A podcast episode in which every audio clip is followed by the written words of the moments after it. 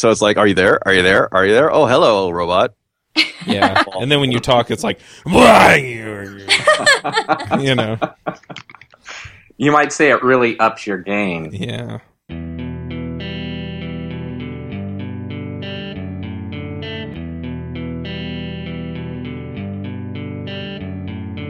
This episode is sponsored by Hired.com. Every week on Hired, they run an auction where over a thousand tech companies in San Francisco, New York, and LA bid on Ruby developers, providing them with salary and equity up front. The average Ruby developer gets an average of 5 to 15 introductory offers and an average salary offer of $130,000 a year. Users can either accept an offer and go right into interviewing with the company or deny them without any continuing obligations. It's totally free for users, and when you're hired, they give you a $2,000 signing bonus as a thank you for using them. But if you use the Ruby Rogues link, you'll get a $4,000 bonus instead. Finally, if you're not looking for a job but know someone who is, you can refer them to Hired and get a $1,337 bonus if they accept the job. Go sign up at hired.com slash rubyrogues. This episode is sponsored by CodeShip.com. Don't you wish you could simply deploy your code every time your test pass? Wouldn't it be nice if it were tied to a nice continuous integration system? That's CodeShip. They run your code. If all your tests pass, they deploy your code automatically. For fuss-free continuous delivery, check them out at CodeShip.com. Continuous delivery made simple. This episode is sponsored by Rackspace. Are you looking for a place to host your latest creation? Want terrific support, high performance, all backed by the latest open source cloud? What if you could try it for free? Try out Rackspace at rubyrogues.com slash rackspace and get a $300 credit over six months. That's $50 per month at rubyrogues.com slash rackspace. Snap is a hosted CI and continuous delivery that is simple and intuitive. Snap's deployment pipelines deliver fast feedback and can push healthy builds to multiple environments automatically or on demand. Snap integrates deeply with GitHub and has great support for different languages, data stores, and testing frameworks. Snap deploys your application to cloud services like Heroku, DigitalOcean, AWS, and many more. Try Snap for free. Sign up at snapci.com slash rubyrogues. Hey everybody, and welcome to episode 186 of the Ruby Rogues podcast. This week on our panel we have Avdi Grimm, Hello from Pennsylvania. Jessica Kerr, Good morning. I'm Charles Max Wood from devchat.tv. Quick reminder, go check out jsremoteconf.com if you're looking to uh, level up on JavaScript. We also have a special guest this week, and that is Corey Haines. Hi, ho. Do you want to introduce yourself real quick, Corey? I'm Corey Haines. I'm a developer, live in Chicago. I'm just a guy, you know? You just wrote a book, didn't you? I did just write a book. I just wrote a book on the four rules of simple design, sort of with examples and sort of the most nitpicky of nitpicky examples, I think. Yeah. In the last few years, you've also flown from what Australia to Hawaii or something a couple once a year for the Global Day of Code Retreat.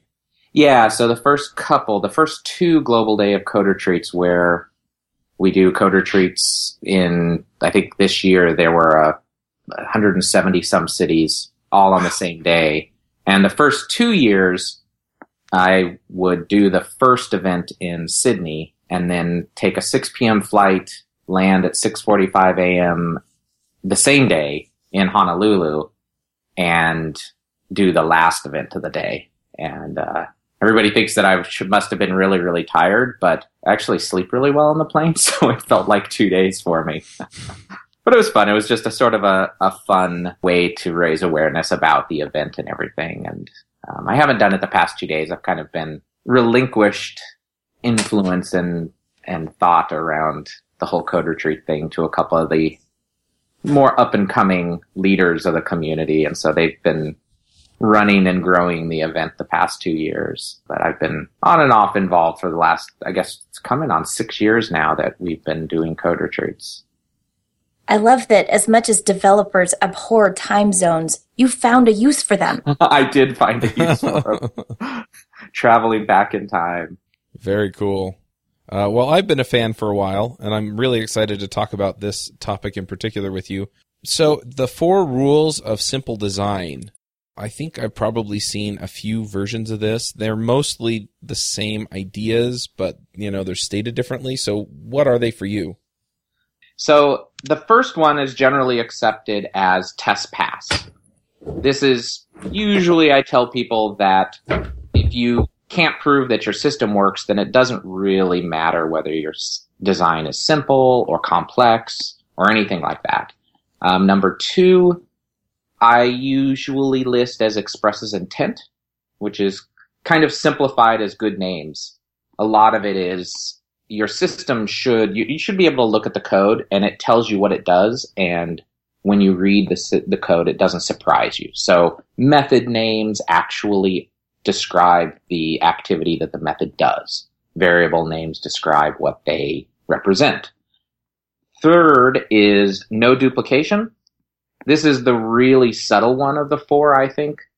Um, it's also you know kind of the dry principle and most of the time when people start thinking about duplication, they start thinking about code duplication and like, oh, I've got these two for loops at the same place. I got to extract them into a method. Um, but it's really about knowledge centers and about um, the dry principle states that every piece of knowledge in your system should have one representation. And so as you get more and more understanding um, of duplication, you start abstracting away from the code and more into what, what this represents in the domain and making sure that those are isolated in one place. And then the fourth one is small. Basically don't have pieces you don't need. The two and three, the second and the third one are usually, you know, you'll see people flip them. Some people will say no duplication is number two. Some people will say expresses intent is number two, but it's really the fact that they cycle. So as you clean up names, you start to notice duplication. As you eliminate duplication, you start to notice naming issues, things like that. Um, Joe Rainsberger wrote a great blog post where he talks about this of how people like to argue about the ordering of the four rules, but it's really the two and three cycle like crazy. So I, I kind of want to take them in order, but I don't want to get into like how to test as much as just, yes. you know, all the tests pass. Before we dig into that, did we already talk about what the origin of the, the rules was? No. We haven't yet. Can we um, just go over that real quick? Because I'm, I'm a little fuzzy on it. Yeah, so Kent Beck codified the rules back in the late 90s, and he actually wrote, was kind enough to write one of the prefaces for the book where he talks about sort of the origin of them. And it really comes down to he had been seeing a lot of cycling where you have a lot of speculation about your design and then you implement it and there's problems with it. And that means that you have to speculate more about it. You have to do a lot more upfront design.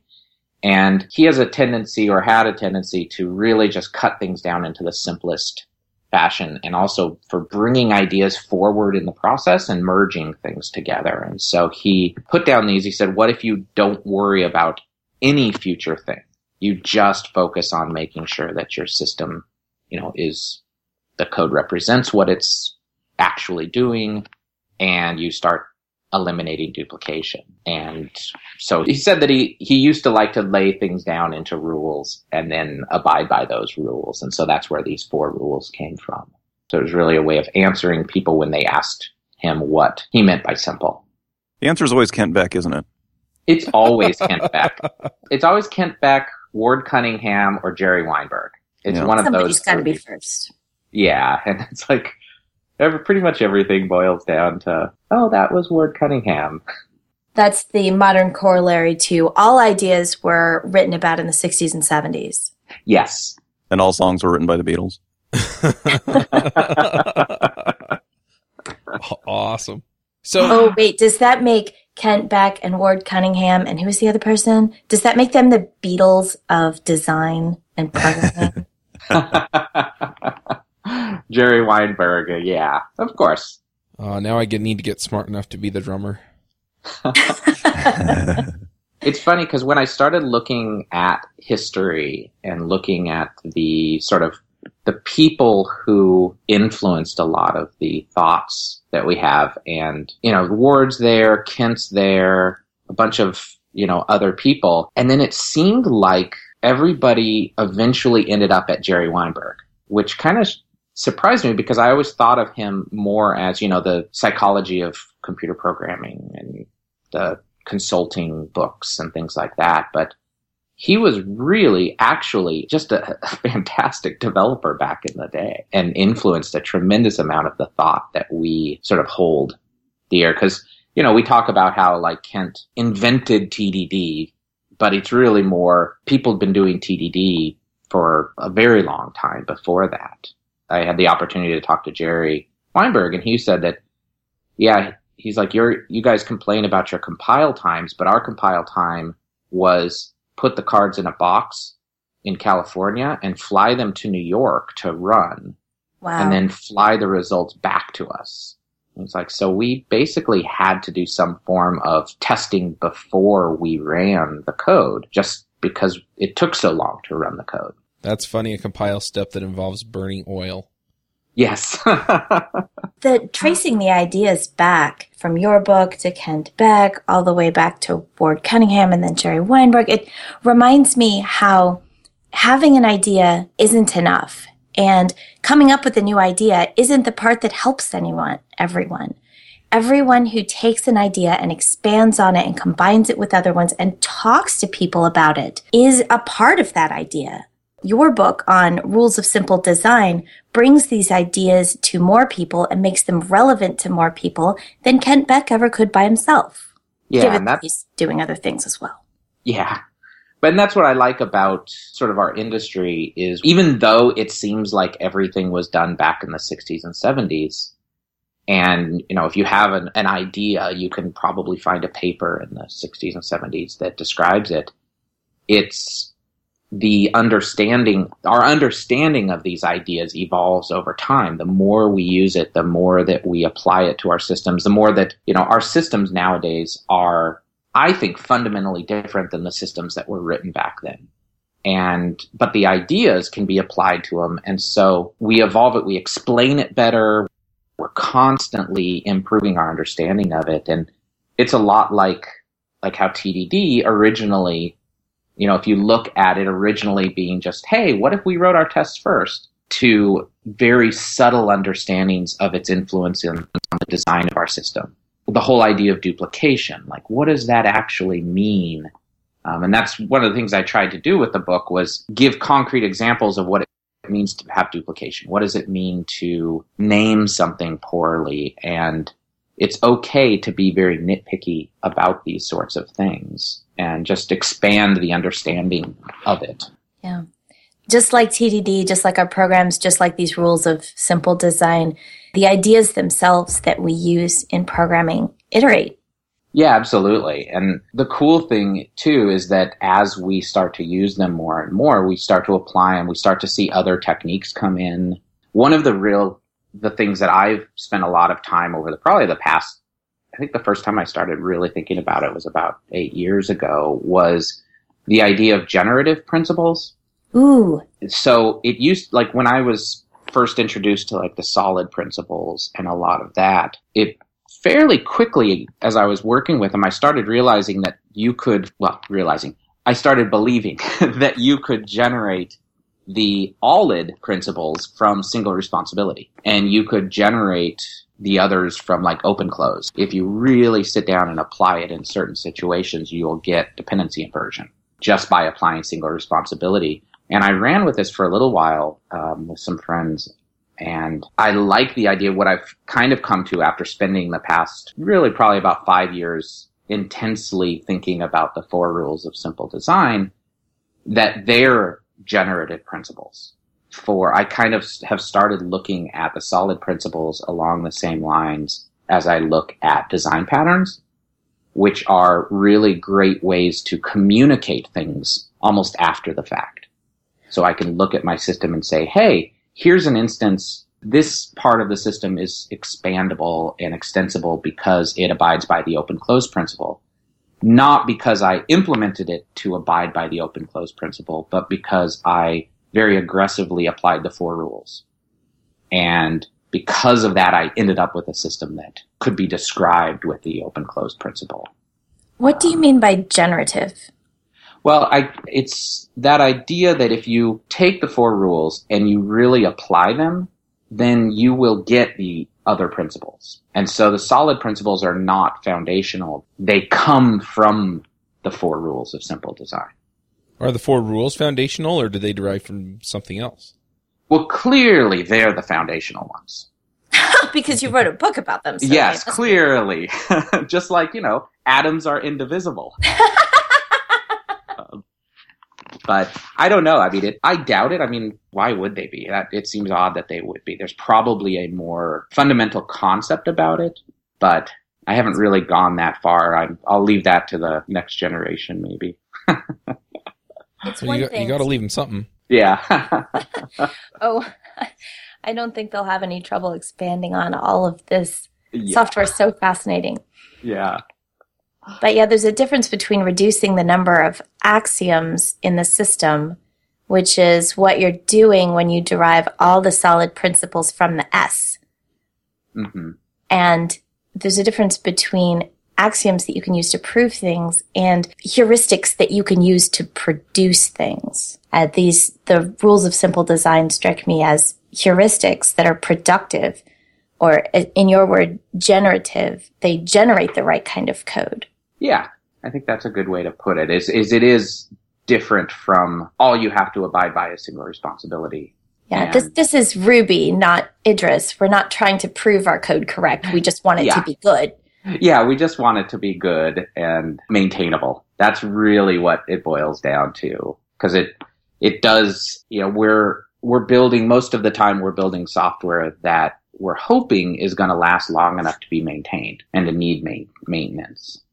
And all of these principles are about that one core idea of I'm going to have to come back to this code later. And I would prefer if I didn't have to curse past self and if past self actually would do something nice with the code so that when I come as future self, I can be happy and go, oh yeah, I can make this update. I recently had to make an update to a system that's, that I wrote, you know, and it was, it was sort of a hack weekend system that Sarah and I wrote.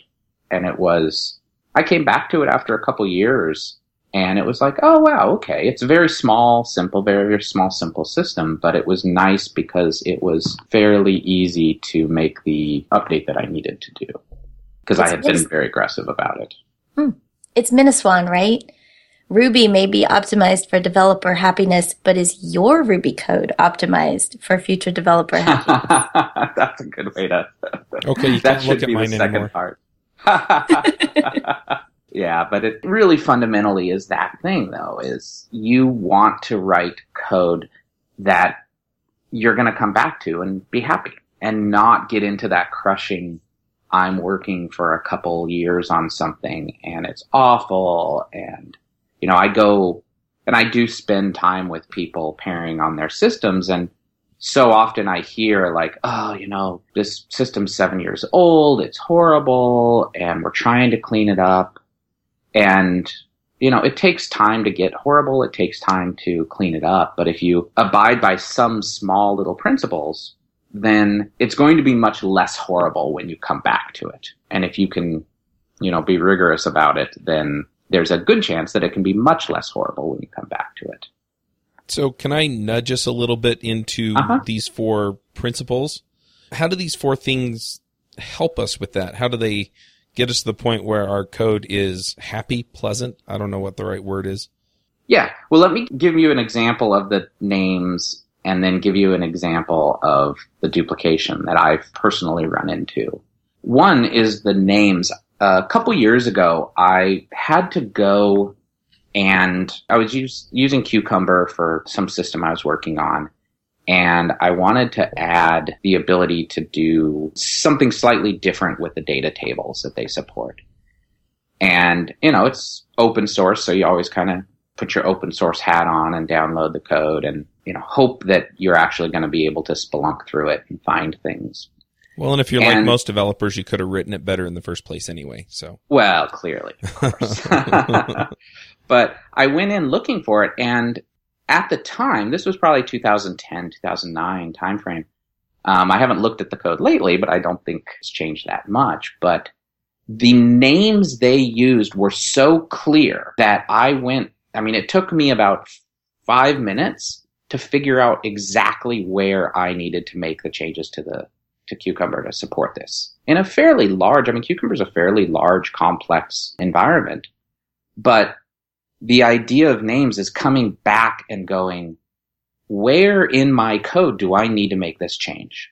And you know, the example that I, I give to people a lot is have you ever run into a method called process transaction? And then when you look inside it it doesn't process anything and it turns out it has nothing to do with the transaction. And totally been there. yeah i mean i've been there and I've you know and then i ask myself why why did i write this? Or why did i let this get this way most of the time we don't write that sort of method we refactor our way to that method and don't update the names but being able to come back to a system read it know that the method called process transaction does process transactions makes it a lot easier to maintain.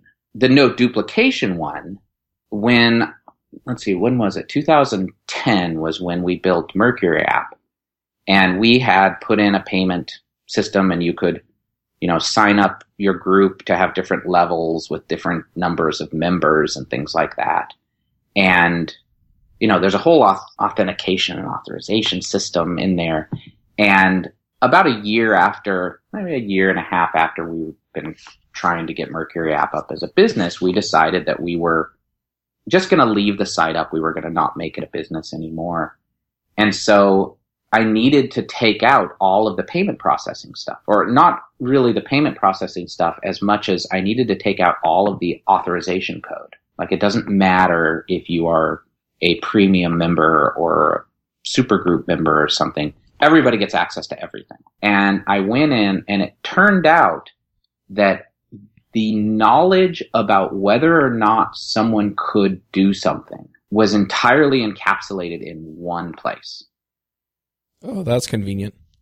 And it actually returned and, you know, there was an object that, or there was a method that the rest of the code would call and say, hey, here's a user can you give me their authorization object? And then I'll ask the authorization object for different things. So there was this idea of an authorization object that had all of the questions on it that you could ask. Can it add a member to the group? Can it create a new group? Things like that. And so I made a new authorization object that answered yes to every single question and simply returned that one. So the, the taking out any sort of levels or questions about authorization, it just all went away and rippled through the system just by returning this one object from this one method. And it, it really struck me at that point of like, I was incredibly anal about keeping the knowledge of whether or not someone, a user could do something or not in this one place. And whenever a, another part of the system needed to know that information, it always asked here, there was no getting around it. And because I had isolated that knowledge in that one place, when I came back, and this was coming back after probably about six or seven months of not even looking at the code base, I was able to find this place, write the new object, return it from the method, and the system just completely started working where everybody had access to everything. It was probably one of my more proud moments of coding. I was like, it worked! It worked! paying and attention to this. You could say to yourself, I'm so smart, I predicted the future, I knew this was going to change and made it easy. But the real question is, are other changes easy as well? Did this fall out of some sort of magical foresight that you had, or was it just a side effect of following the rules that you follow everywhere? I think it was a side effect. I mean, we were trying to make this a business, so I was not intending to ever return a dummy object that let everybody everybody have access to everything. Um, awesome. And the code base for Mercury app, we actually applied a lot of these principles very, very rigorously. And it's still one of the nicer code bases that I've put together, but it, it was one of those moments where you come back and you don't expect that you're making this change, but because you've followed these principles, this change was fairly easy to do. It doesn't make every change easy to do, but it certainly makes a large class of them when you have to change knowledge in your system if you that's, isolate it. That's wonderful. So instead of spending time on our big design or even just guessing what we think will change in the future, we're much better off keeping our code small and intentful and tested and what's the short word for not duplicated? Dry. Um, dry. Don't, don't repeat yourself. Says the person from Utah. You must um, be more comfortable with that than I am. Oh, totally. Now I need to come up with an acronym for ARID. Anyway, um, so it's really interesting because it sounds like you probably had other objects or other classes that, you know, were that authentication object. So it's not like you had this massive hash builder or something in there that did the work. It was just that you had one place to go to to get the information you needed.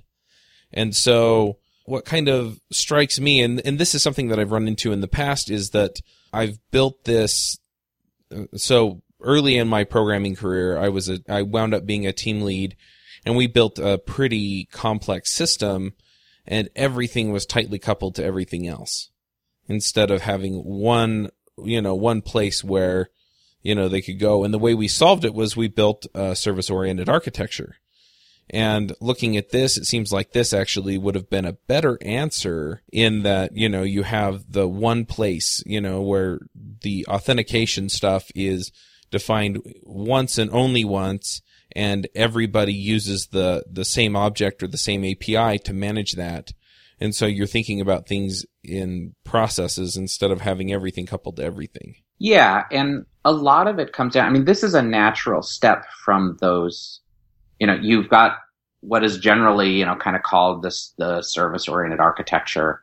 And then you have sort of this mid layer, which still is a service oriented architecture, but it's all in sort of in the same process. Mm-hmm. And then you've got the extreme of a bunch of if statements everywhere. And what we had done was rather than take and put if statements throughout our code that said, if I'm this, I can do this. If I'm this, I can do this we jumped from what I call procedural polymorphism, which is the, the large if set of if statements, to more of a type based polymorphism, which is calling to a service or a, a method saying, give me an object that I can then ask these questions. Yeah. You know, as long as the interfaces are the same, then I can rely on that. I don't care what individual type is there. And so we've masked which, you know, masked the determination of which authorization object behind this method. And I, I think it had a, uh, there was a hash in there that said, you know, if the user has this plan, then this is the type of their authorization object. And then I just newed one up and returned it. And so we took, you know, it was a natural progression. And then of course the next step, I think, is moving to where you take that, the determination out of the code base itself and move it to somewhere else. The cool thing about that, though, is if you use this technique of really relying on type-based polymorphism, then you can just return an object that talks to the external service and the rest of your system still doesn't care. I don't know if that makes any sense. yeah, it does make sense. It does. It does. The important part about who cares about what and the optimal answer is very little cares about only a few things. Yeah. Uh, and it is this big move from this procedural polymorphism, which is about the, you know, if statements, where you are writing a, you know, very much a procedure that says, if this, then that, if this, then that, and you get different behaviors based on the values that you're checking in your if statement versus type based polymorphism where you're just saying, give me an object and I don't care what type it is at all. I just care that the interface, the behavioral stuff is the, I can ask it for it. Yeah. Or in tell, don't ask parlance, you can tell the object your intent versus asking it for a bunch of data and then making your own decision. Exactly. Yeah. Chuck mentioned uh, service oriented architecture, and I had a question for you on that. The number four principle, keep it small, is that total code size, or do we just need to keep each piece, each service small? I'm not gonna I'm not gonna answer as an authority on this because I I actually haven't done a tremendous amount of long term work on sort of real service based stuff where you have a lot of individual pieces working together as opposed to more monolithic kind of things. So I don't have a I don't have a really great sense of how to expand this out to that idea. the way I would approach it is to simply look at each of the services as their own object and design it similar to how I would design everything else is have the op- the services be focused on their responsibility and not have too many extraneous parts and not have too many extraneous behaviors in there. But I look at service oriented architectures as a progression towards people wanting to do Erlang. Where, where your processes take the role of objects mm-hmm. and you're sending the messages between processes. And it's, you know, Erlang for the rest of us kind of thing. I love it. what you said about the objects, you could look at that as keep it small at every level. Keep each object just aware of a few other things. So each object is small. Ideally, each service is only aware of a few other services. Mm-hmm. Ideally. Yeah, ideally. yeah, and I, and the small is one of those interesting ones that if you really keep duplication to a minimum and you name things well, you tend not to have too many extraneous things. I find that when I finally get to applying the small uh, rule, a lot of it is going back and saying, oh, look, I extracted these two methods and they are effectively the same thing. Or I extracted these methods out, but oh, that's a little over. Like I don't need it that far.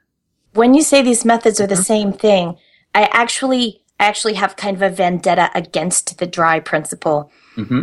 And so, but I agree with you about keeping the knowledge in one place. Mm-hmm. So when you say these methods are basically the same thing, you don't mean these methods look the same in the code.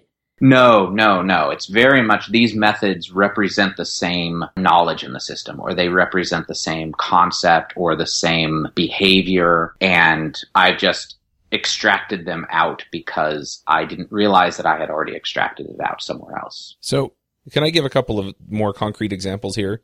So, what mm-hmm. we're talking about is if you have two pieces of code and they're both a block that makes a variable assignment on an object that's passed into a parameter on the block and then reorders a string and then returns those may be two completely different processes that do completely different things to different objects. And so that doesn't capture the same knowledge in the same place. It's just that the code structure looks the same. Where yes. if you have process credit card on your book sales and you have process credit card on your digital video sales, you can probably extract that to one place so that the knowledge on how to process a credit card is in one place. And that's what we're talking yeah. about. Yeah. Yeah. And then pulling the differences, whether it's because of a, you know, you're processing the credit card for a book or you're processing the credit card for a video, the differences aren't going to be in there, but you can extract out that idea of processing a credit card. And then when you do extract out the differences, that's adding clarity and intent because you can see why they're different. Right. Yes. So in one case, you email the link to the digital video, and in the other case, you actually ship a physical dead tree copy of the book. And so those go off to different pieces that encapsulate that knowledge. And then you have something somewhere either on the book sale or something else that actually determines that one or the other happens. Yeah. And one of the nice side effects that I find when I really extract out the commonality and the knowledge. So in that case, you've got this little piece of the system that knows how to process credit cards, and then you tell it, here's what I want you to do after you've processed the credit card. And it's email out the book or, mm-hmm. you know, provide the link to the video. Well, now if you want to process PayPal, you can put something together that knows how to process PayPal and you can give it, you know, the same code for what to do after it processes PayPal of sending the email. So you've taken the differences out from the processing credit cards and those differences can be put into other payment processors as well. And I find that I get a lot more reusability when I've aggressively isolated the behaviors in there. It's interesting how ideas get sort of trodden down over time. The way we're talking about dry right now is, is explicitly the way it was defined uh, in the book, The Pragmatic Programmer. You know, it says right there that it's about keeping knowledge together, specific items of knowledge together, and only having a, a particular piece of knowledge in one place. But it, I think it's it's one of those things that's been sort of cargo culted to mean any anywhere that you have code that looks alike, then those should be brought together, and you can actually do a lot of damage that way. And it's it's one of those things where it's like the first time you see you hear the dry principle, it's like, oh, I could write a code analyzer that would find all the code that's similar, and then I could bring those bits of code together. And that and, gets you to the desert. Yeah, yeah, and you know, uh, I mean, the classic example in the Rails world is of, of this sort of in, incidental duplication that looks like essential duplication is controllers and the way a lot of people have tried to come up with ways to get some of the boilerplate out of controllers and and you know add stuff on top of controllers so that you only have to like only write a little bit for the bits that that are different from from one action to the next and it turns out to be incredibly complicated because a lot of the duplication that you see in a sort of off the shelf boilerplate controller is incidental duplication. That stuff changes over time. It's stuff that looks alike now, but it's not going to look alike six months from now. It just yeah. happens to be, you know, a sensible default. I think there's also the way actions are not their own objects. I think plays a huge role in in, the, in this. I think if they were, it would people wouldn't go down that bad road as much in the first place. But uh, I'm perpetually, by the way, I'm perpetually on the lookout for really good examples of this kind of incidental duplication, duplication that isn't really. Because I I uh, I've tried to uh, sort of elucidate that idea a couple of times on Ruby Tapas, and each time it always feels like uh, it wasn't the perfect example. Mm-hmm. David Chelimsky gave a fantastic talk at the 2010 RubyConf called mm. "Maintaining Balance While Reducing Duplication." That yeah, he really talking, goes into this. So he was talking, if I recall correctly, he was talking about like how it's really tempting to like remove all of the duplication from your tests, right? Yes, and yeah, from your tests. And he has a wonderful example where he removes duplication between two strings mm-hmm. and ends up with like 10 constants, like a constant for the word don't and thing. I mean, he takes it to very much the extreme, but yeah. that idea of duplication as code that is the same rather than duplication that is knowledge that's the same. Right. the controller example is a good one of that. When I was new to RSpec, I did a lot of stuff with, with deeply nested contexts Mm-hmm. Uh, because I thought, oh well, this context, this you know test fixture only differs by like one little thing from the last test fixture, so I'll make that sort of this super context and and make that one little thing variable. And yeah, you can eliminate a lot of dupl- duplication that way, but now you have six different places to look for where the actual context of of the the test that you're looking at came from. Yeah, and that goes into that idea of for me, I use contexts a lot in RSpec but I use them to capture a higher level concept rather than using them to eliminate incidental duplication. Mm, that's an interesting delineation. Indirection should add meaning, not hide it. Yes. Yeah. So I'll find that these two examples are talking about the same behavior. So I might add a context around those examples. And oftentimes my contexts in RSpec don't have anything in them. Like I don't have a context and at that layer I have a bunch of lets. I just use a context as a way of sort of grouping things.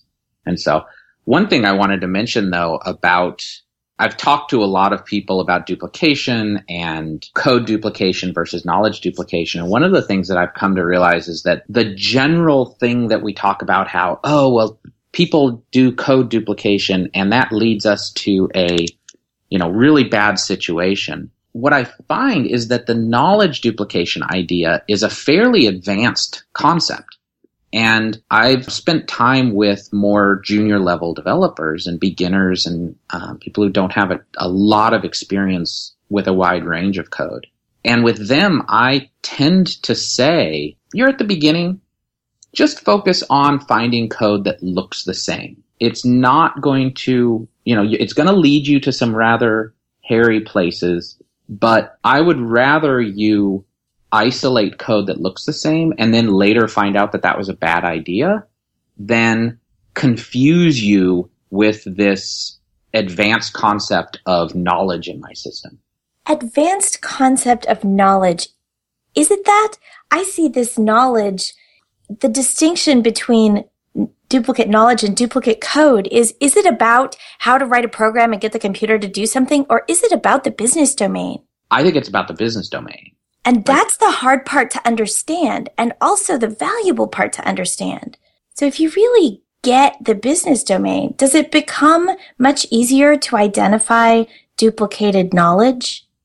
But yeah this idea of understanding the domain and mapping the domain into the concepts in your system if you're still at the level where you're kind of struggling to have a system work or struggling to not write methods that are 100 lines long, then bringing on, layering on this other thing that you also have to be really good at mapping. It's not necessarily just understanding the business domain, but it's mapping it into the concepts in your system, especially because a lot of the concepts that we're mapping into our system are processes, not specific things. Like it's easy to map a, oh, I have a tax table, but it's harder to map the process of doing taxes.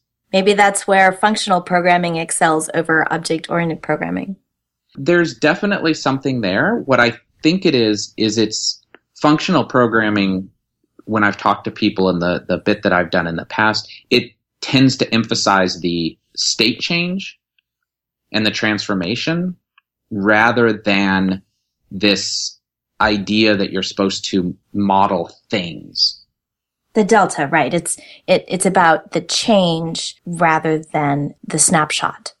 Yeah. If you go back to sort of core OO principles around message passing and encapsulation, there's not that big of a difference if you look at it that way and you don't if you if you don't stay at this level that OO is about, you know, this horrible idea that OO is about mapping and designing and modeling the real world, and so, you know, find your write your use cases, underline the nouns, those are your objects, underline the verbs, those are your methods.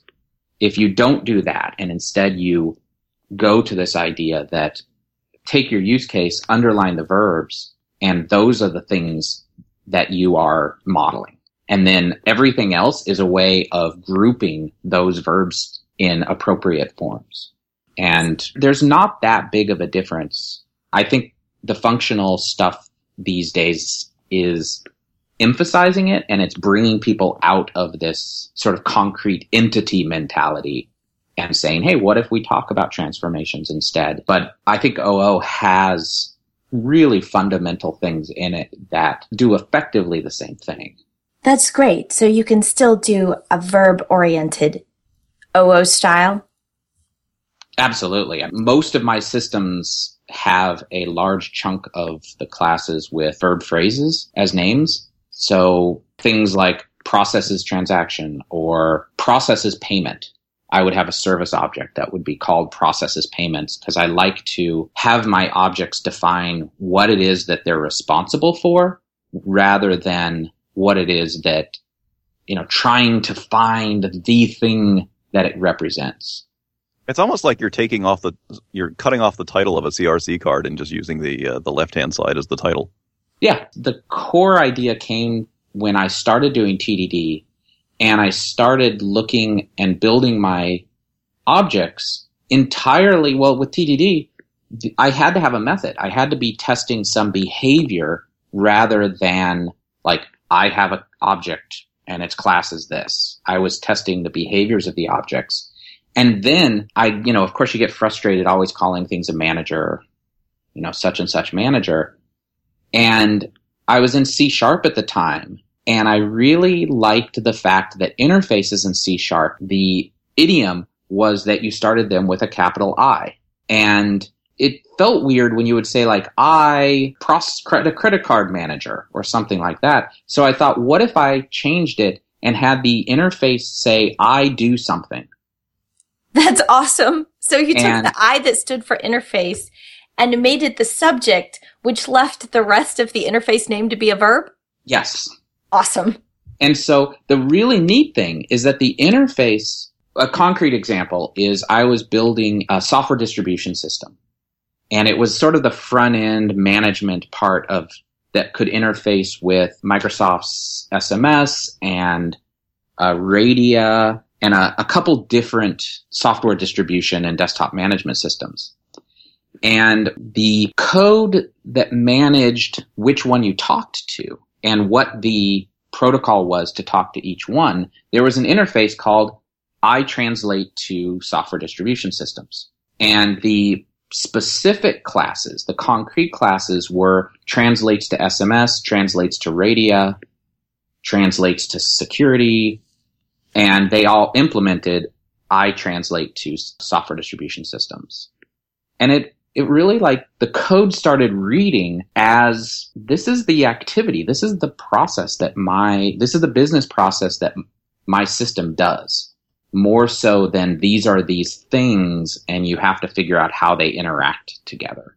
And I really like it. I, that tends to be the style. It does lead to oftentimes to what people call anemic objects and anemic data structures, uh, where you have some classes that are, if they're entities, if they're structural and they have attributes to them, then the methods and the behaviors on those objects tend to only be the things that affect and mutate those attributes. And then my processor and the behavioral objects, they tend to be stateless, tend to be immutable from what state they might have, things like that. So they're so, they're enacting changes upon other things. Yes.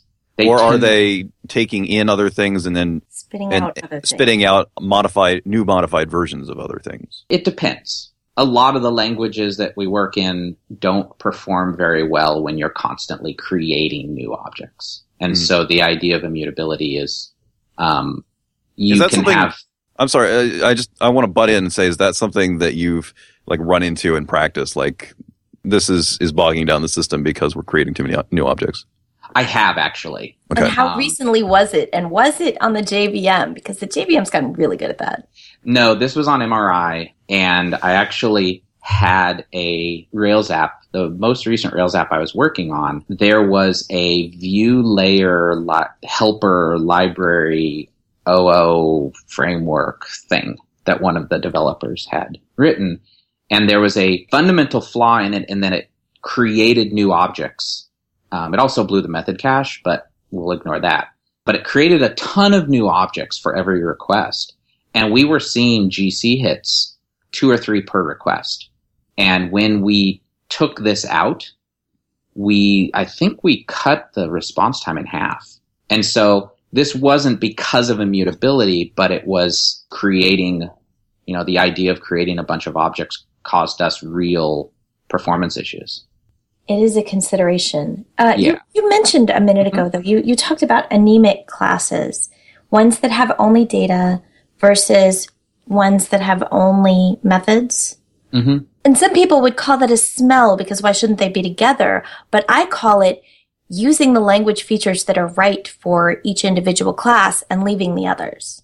Yeah, I like, because I think in terms, or I try to think in terms of the behaviors over the entities, my classes oftentimes group common behaviors together rather than grouping behaviors that are related to the name of the class. And so if I have a, you know, what people do call an anemic object where it's just data, it's basically a struct with some methods hanging off of it that do formatting or updating of the data or virtual attributes or things like that. I really think of it more as kind of separation of responsibilities. So there's a class whose responsibility is acting out a process. And then there's a class that's responsibility is managing certain data. And this isn't a design that works everywhere and it's not like this is the greatest design ever, but it allows me to separate the things I do from the things that I do it on. And I find that it puts a, a clarity when I'm building. For me, it really allows me to think about my system in terms of the things that I'm interested in thinking about, which is what the system is doing rather than the pieces of it. And one of the things that I tell people too is that I don't like when I tell them about the way that I, you know, the designs I use on my, on the systems I build is that I don't like to call it a good design or a bad design because that implies a sort of Aristotelian ideal of what is good design or bad design. but it's all context of what you're going to be using the system, how long you're maintaining it, what are the parts that are going to change, things like that. And so I like to talk more about better design. Like if I have two design decisions, there are times when the better design is to do it my way. And then there's times when the better design is to have a concrete entity and all of the behaviors that are related to that entity are hanging off of that class. We sometimes call those God classes. You know, everybody has, I was working on a, a students, you know, helping them out with a Rails app. I was helping out at one of the development code schools and they had a user class that was starting to get kind of big and they mentioned it. And I was like, oh, I said, oh, welcome to, you know, every Rails app has that one God class, and it's usually user that has a ton of methods off of it because you don't know where to put it. Like this kind of is related to the user, so let me put it there. And sometimes that's appropriate, but I tend to want to, you know, I, my systems tend not to have large God classes because I hang those objects off together off of a behavior class. That is such a great idea. I just, I, I love all of the stuff we've talked about here. I'm just loving this. It, I, I wish we could talk for another couple hours, but we can't. Um, Alas. So I'm going to push us into the picks. But what about the other principles? I guess we'll have to have Corey Sequel. come back. We've talked yeah. much about knowledge and related that to duplication and to the small pieces. I think once you identify those pieces of business knowledge, you also maybe acquire better names? Yeah, you acquire better names. And then once you get better names, you start realizing that you are missing parts of your business knowledge. And then it's, it cycles so much. And from there, maybe you get better tests because you have a better idea of what's really important to test. Yeah, and if you are writing tests while either before or while you're designing your system, then those tests really are part of that. So your tests hopefully are testing the correct things. They're testing the right things because you're bringing in this knowledge and you're, like you had said earlier, so much of this is about knowing what the domain you're working in and how to map that over to your code base and having tests that verify that your mapping works is a really, you know, it's a valuable thing. And honestly, I think it's essential. I tell people it's important to remember that this doesn't say automated test pass. And it hmm. doesn't say TDD test pass. It just says test pass. And if you're interested in getting very, very fast feedback, then you're gonna want to automate these tests. But it's okay if they're not. Don't tell anybody that I told you that, but it's okay if they're not.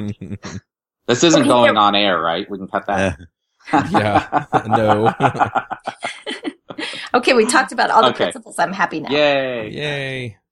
I, I have one quest, little question about testing, Corey. Uh-huh. Since I think the programmers that I know you've been banging the drum for fast and isolated tests longer yes. than most. Oh. Just curious, like these days, how do your tests break down in the applications you write? Like, how many fast isolated testing are you doing? What what other kinds of testing are you doing? Um, I pretty much run like I've always kind of talked. I write most of my business logic in plain Ruby classes and have, when I'm writing a Rails app, have Rails then depend on those and call into those. Mm-hmm. I create dummy versions of my active record objects. I, the, there's a couple rules I use to help me out. I tend to only allow calls to like arrow methods from inside the active record class. Okay. So from a method inside there. So externally, you can call scopes and uh, user defined methods. Mm-hmm. Almost always. Now, you know, every rule has its exceptions, but almost always it's like that. And that allows me in my tests to spin up a dummy version of the object of the active record class and stub out the return value. And then when I need to actually test it hitting the database, because your scopes are writing SQL for you, why not hit the database? Like if you're testing an active record scope, mm-hmm. you should be hitting the database. I agree. Because, however, if you wrap that in a scope or a method, then the rest of your system can just get dummy data from that and doesn't need to hit the database. And so mm-hmm. that's how I tend to isolate myself from the database. But um, there's this active record spec helper that I use that when I do test my queries, I don't load Rails. I only load active record and mm-hmm. initialize my database. And that helps, that cuts the time dramatically because loading Rails is slow. Mm-hmm. And no matter how many preloaders you have, um, that's just covering up the issue, which is the thing I tend to say is that the difference between test first and test driven is how you react to the pain of testing. With test first, you bring in preloaders and you change your testing system to make the pain go away. With test driven development, you change the design of your system to make the pain go away. Mm-hmm. And that's how tests can influence design. And so, yeah, I use isolate, I write pure Ruby objects. I don't load Rails when I don't have to do it. And it's painful to test controller actions because you kind of have to load everything up.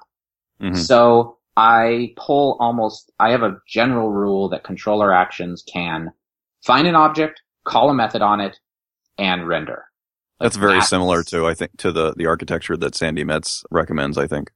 Absolutely. And I like to say that my book is a preface to Sandi's book. Nice. Because her book is, it's absolutely a must read. Agreed. Yeah. Which leads us into picks. Woo! Good job. That's my line. Uh, so, oh, sorry. so, Avdi, what are your picks? I got a bunch of new hardware. I'll just talk talk about one piece of it today. In my endless quest to improve the uh, comfort and ergonomics of my workspace, I have progressed on to mice. I love my TrackPoint dearly on my ThinkPads and I love trackballs. But unfortunately, many of these things aren't as ergonomic as they could be. So I started poking around, like noticing the, the positions that my hand didn't like to be in as my, my nerve irritation has gotten worse and started poking around online and ran across vertical mice and decided to give one a, a try. And I first tried out the Adesso uh, vertical mouse, uh, mostly because it was cheap relatively. It's like 30 bucks and I liked it a lot. And I liked the, decided I liked the, the concept of a vertical mouse. It seemed to work out pretty well, but I, I looked around and just, and in the, the mouse that everyone sort of compares it to is by a company called Evoluent, which is like the worst company name ever. I have no idea how it's supposed to be pronounced, but, uh, they make a vertical mouse, which has kind of a nicer shape. It's got a bit more heft to it. Uh, nicer shape. It's got like a lip at the bottom so that the bottom of your hand is resting on the mouse instead of sliding around on the table. And it's more of a, a true straight vertical and, and it's got some other nice things about it too. So I've been, uh, using that lately and it is definitely a more comfortable position to have my hand in to have it vertical rather than horizontal on the mouse. So that's been improving my, my comfort level a lot. Um, you will drop a fair amount for this one. It's like $90, I think. But I think if you've got some, some hand pain, it's probably worth it. I will say don't expect it to be as precise um, a mousing experience as you're used to. Um, I've been using it for a while and it's still a little bit dodgy precision wise. And a lot of people say the same thing. It's just, it's just not the same as having your fingers flat down on a table. I mean, you're kind of controlling it with the side of your hand in, in a sense, but, uh, it's good enough for most things. And boy, is it more comfortable. Do you think it's going to get better as your hand eye coordination adjusts to the different motion in your hand? I hope so. I mean, I think so. At the same time, I've also seen people online, you know, in reviews and stuff say that the coordination is never quite as good. Okay. So I suspect that if I start to do more PC gaming, I'll probably switch back to a regular mouse for that. But, and also, eh, you know, I'll probably use a regular mouse for like art and stuff like that. But at the same time, I'm trying to move toward more towards touchscreens and, and direct manipulation where I can for that stuff. So that kind of takes the mouse out of the equation. That's really awesome. it for me today. All right, Jessica, what are your picks? My pick is an article. It is about dancing with systems by Donella Meadows. And it's a rather old article. When I first read it, I was like, oh my God, this is the most beautiful thing I've ever read. We have to get her on Ruby Rogues. Unfortunately, she died in 2001. But please, we'll post the link. Go read this article, even if you just read the introduction, just a few paragraphs. It's a beautiful description of how when our programs get big enough, and they're not just programs, they're systems, when our applications and systems get big enough, We can't approach them as omniscient dictators anymore. We can't expect to predict and control how they are going to behave every minute. As soon as the network is involved, give it up. but what we can do is observe them and influence them and in her words, dance with them. And it's, it's beautiful. That's what I want to do as a programmer. I don't want to limit myself to things I can control absolutely. I want to grow with the system that I'm working on. That's it. That's my pick. Very cool. All right. Well, we were having a discussion in the background and I realized that Avdi was pushing my buttons. And anyway, so uh, I started looking at ways to automate my Mac and it turns out that Mac comes with its own automator. And so this is sort of, it's more of a plea for help than a pick. If you have good resources for uh, Mac automator or ways to automate things on your Mac, for example, when I plug in a, a drive or an SD card for it to do certain things automatically, that would be really cool. So yeah, so if, if you could help me out with that, I would appreciate that. Just tweet them at cmaxw or email me, chuck at devchat.tv. Uh, I would really appreciate that. Corey, what are your picks? Okay, I've got a couple picks. I recently got a high capacity portable charger to carry around with me when I go on walks and stuff to charge my phone. And it's awesome to have one of these things. I'll put a link up to the one that I have and it just phone starts to die in the middle of the day. It has a couple USB ports on it. It's fairly compact and not very heavy. Um, so I I just got it recently, and I, I wonder why I didn't get one before. My second pick is a book. I think I'm one of the few people in the world who isn't too keen on Confederacy of Dunces, and I'm convinced that the latter, the second half of the book, happened entirely in his mind, which nobody else seems to think, and Sarah thinks I'm crazy about. But I wasn't that big of a fan of it. But I found a book by Drew Toothpaste called Veins, and I always laugh and say it's a better Confederacy of Dunces, but I highly recommend this. I'll put a link up to it on Amazon. It's a short book, really good feeling to it. Two more podcasts. There's a couple podcasts, 99% Invisible, which talks about uh, sort of the things in the world that you don't really notice, tunnels and things like that. Song Exploder, which talks to a band where they deconstruct one of their songs and talk about building it back up and what are the pieces to it. It's really fascinating. And then Hardcore History by Dan Carlin, who does these epic, like five part series on World War One or something. And each one is like three hours long. It's this epic really wonderful stuff. And they're all stories about history rather than detail or like data and time frames and stuff. We talked earlier in the show about the idea of looking back over time as to where some of our ideas came from. So I highly recommend just going and perusing the C2 wiki, which was sort of the original wiki, Ward's wiki back in the day. And you can see discussions amongst people developing a lot of the ideas that we take for granted right now. You know, way, you know, back, way, way, way back in the 90s. And, um, so it's a fascinating thing. There's still activity on it. It's still a wonderful resource to get lost in. And my last pick is walking. I love to walk and I walk with podcasts. I walk with books. I walk without books. I walk with destinations, without destinations. And I highly recommend to everybody to get out and go for like a long, long walk because it's wonderful. And those are my picks. Awesome. Bipedal motion stimulates your brain, so it can totally help you to go for a walk during working hours. Exactly.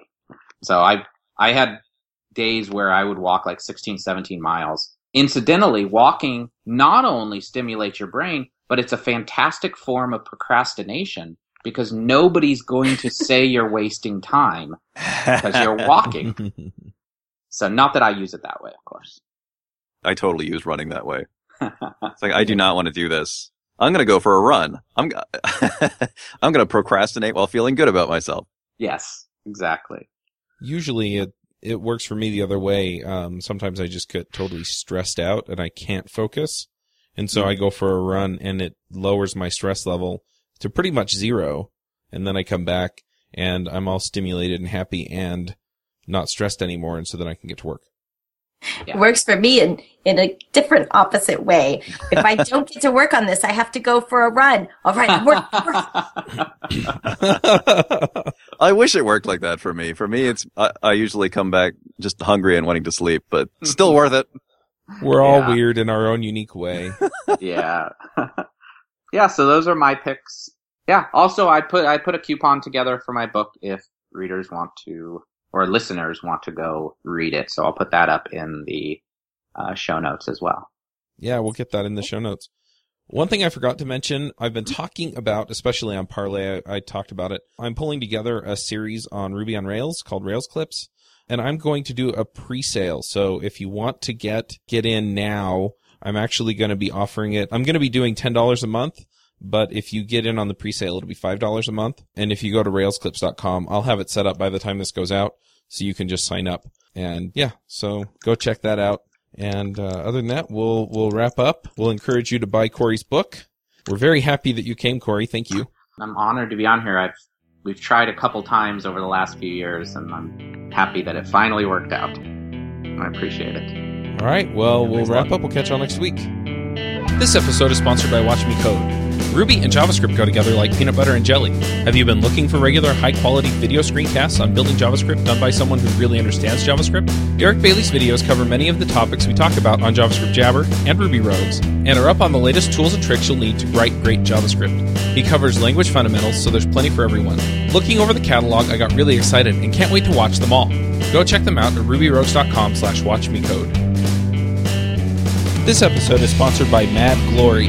You've been building software for a long time, and sometimes it gets a little overwhelming. Work piles up, hiring sucks, and it's hard to get projects out the door. Check out Mad Glory. They're a small shop with experience shipping big products. They're smart, dedicated, will augment your team, and work as hard as you do. Find them online at madglory.com or on Twitter at madglory. Hosting and bandwidth provided by the Blue Box Group. Check them out at bluebox.net. Bandwidth for this segment is provided by CacheFly, the world's fastest CDN. Deliver your content fast with CacheFly. Visit C-A-C-H-E-F-L-Y dot com to learn more. Would you like to join a conversation with the rogues and their guests? Want to support the show? We have a forum that allows you to join the conversation and support the show at the same time. You can sign up at rubyrogues.com slash parley.